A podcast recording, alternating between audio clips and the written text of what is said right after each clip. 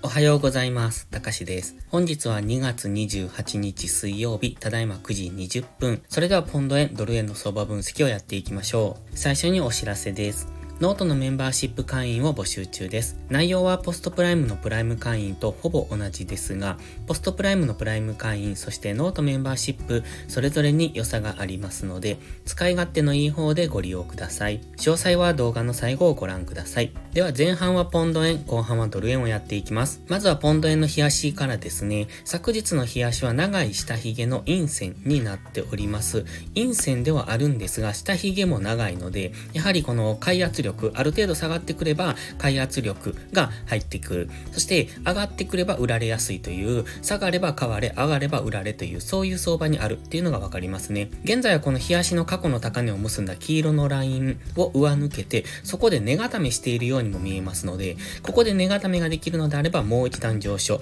最終的にはここですね、195円ぐらいを目指して上昇していくと考えますが、今一旦押しをつけるのか、それともこのまま黄色のラインの上で値固めをして195円まで上昇していけるのかっていうところを見ておきたいです。ストキャスティクスは高値圏からデッドクロスしてきております。過去にも一度ここですね、2月の13日ぐらいにチャートが一旦下落してますが、そこでストキャスティクスはデッドクロスしてます。この時の下落幅が2円前後になりますので、今回も直近の高値が191円付近になるので、そこから2円下落すると考えると、189円ぐらいまで下落してもおかしくないのかなと。そうすると、大体このあたりですね、白い水平線、これは188.6付近なんですが、大体そのあたりまで冷やし単位が下落してくるということになりますので、GMMA の青帯も近くなってきますので、そこからの次、冷やしの上昇に入っていくということも考えられます。今はストキャスティックス高値圏、それから GMMA との乖離もありますので、そこまで下落してくる可能性はあるんですが、先ほど言いましたように、この黄色のラインの上で今、値固めをしているようにも見えますので、そうするとここからの上昇で195円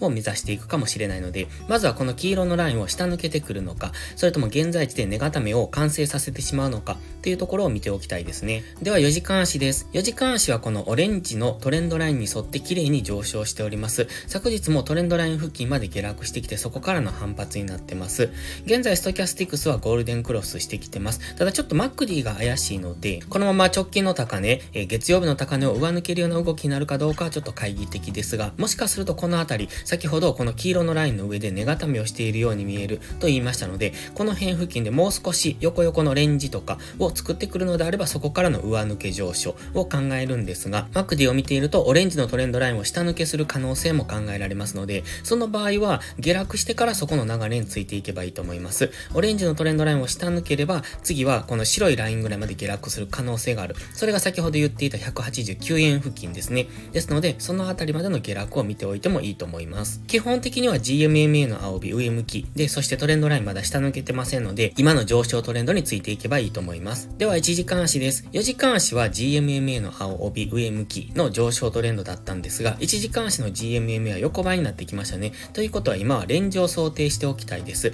赤い水平線を引きました。直近の高値、それから直近の安値、昨日の安値付近ですね。ざっくりとですが、191.3から190.3の間の1円幅のこのレンジを作ってくる可能性がありますので、その辺の動きを見ておきたいですね。そして現在はそのレンジの中央付近にありますので、上がるか下がるかが分かりにくいところという感じです。ただし、この昨日も反発してきましたオレンジのトレンドライン付近まで下がってくれば再び反発していく可能性は高くなりますので、基本は上位足は上昇トレンド中ということはお忘れのないようにお願いします。1時間足ストキャスティクスは今デッドクロスしてきてますので、やはり上値は重くなるだろうというところで、もし昨日安値ぐらいまで下がってくれば、そこでのダブルボトムをイメージできますし、月曜日の高値まで上昇していけば、そこでのダブルトップもイメージできますので、今はどちらもトレードとして狙っていけるポイントにはあると思います。では次はドル円です。ドル円冷やしからなんですが、こちらは相変わらずの小動きというところで、こちらもポンド円と同じく昨日は長い下髭の陰線にはなってきております。ただここのところ、ローソク足の実態がすごく小さいですよね。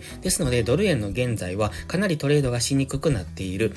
ストキャスティクスは高値圏にありますので、ここからダラダラと下落していく可能性もあるし、MACD も弱いですので、そう考えると GMMA の青帯ぐらいまでダラダラと下落する可能性も十分あります。現在目指しているのは白い水平線151.9付近ですね。だいたい152円を目指しているんですが、今は一旦踊り場になっている。もしくはここからトレンド転換で一度下落するかもしれませんが、踊り場として上抜ける可能性もありますので、こちらもどちらに行くのかが分かりにくい。直近ではこの辺りでレンジになってますよね。でですのでこれを抜けた方についていくのがいいと思います。では4時間足です。先ほど日足でレンジと言っていた部分がここですね。こんな感じですね。ざっくり描くとこんな感じでしょうか。ですので、この中での今は動きになってますので、まずはこのレンジを見ておきたいですね。ただし、このオレンジのトレンドラインにも昨日は接触して上昇してきております。このトレンドラインはここから引いているんですが、えっ、ー、とね、こんな感じ。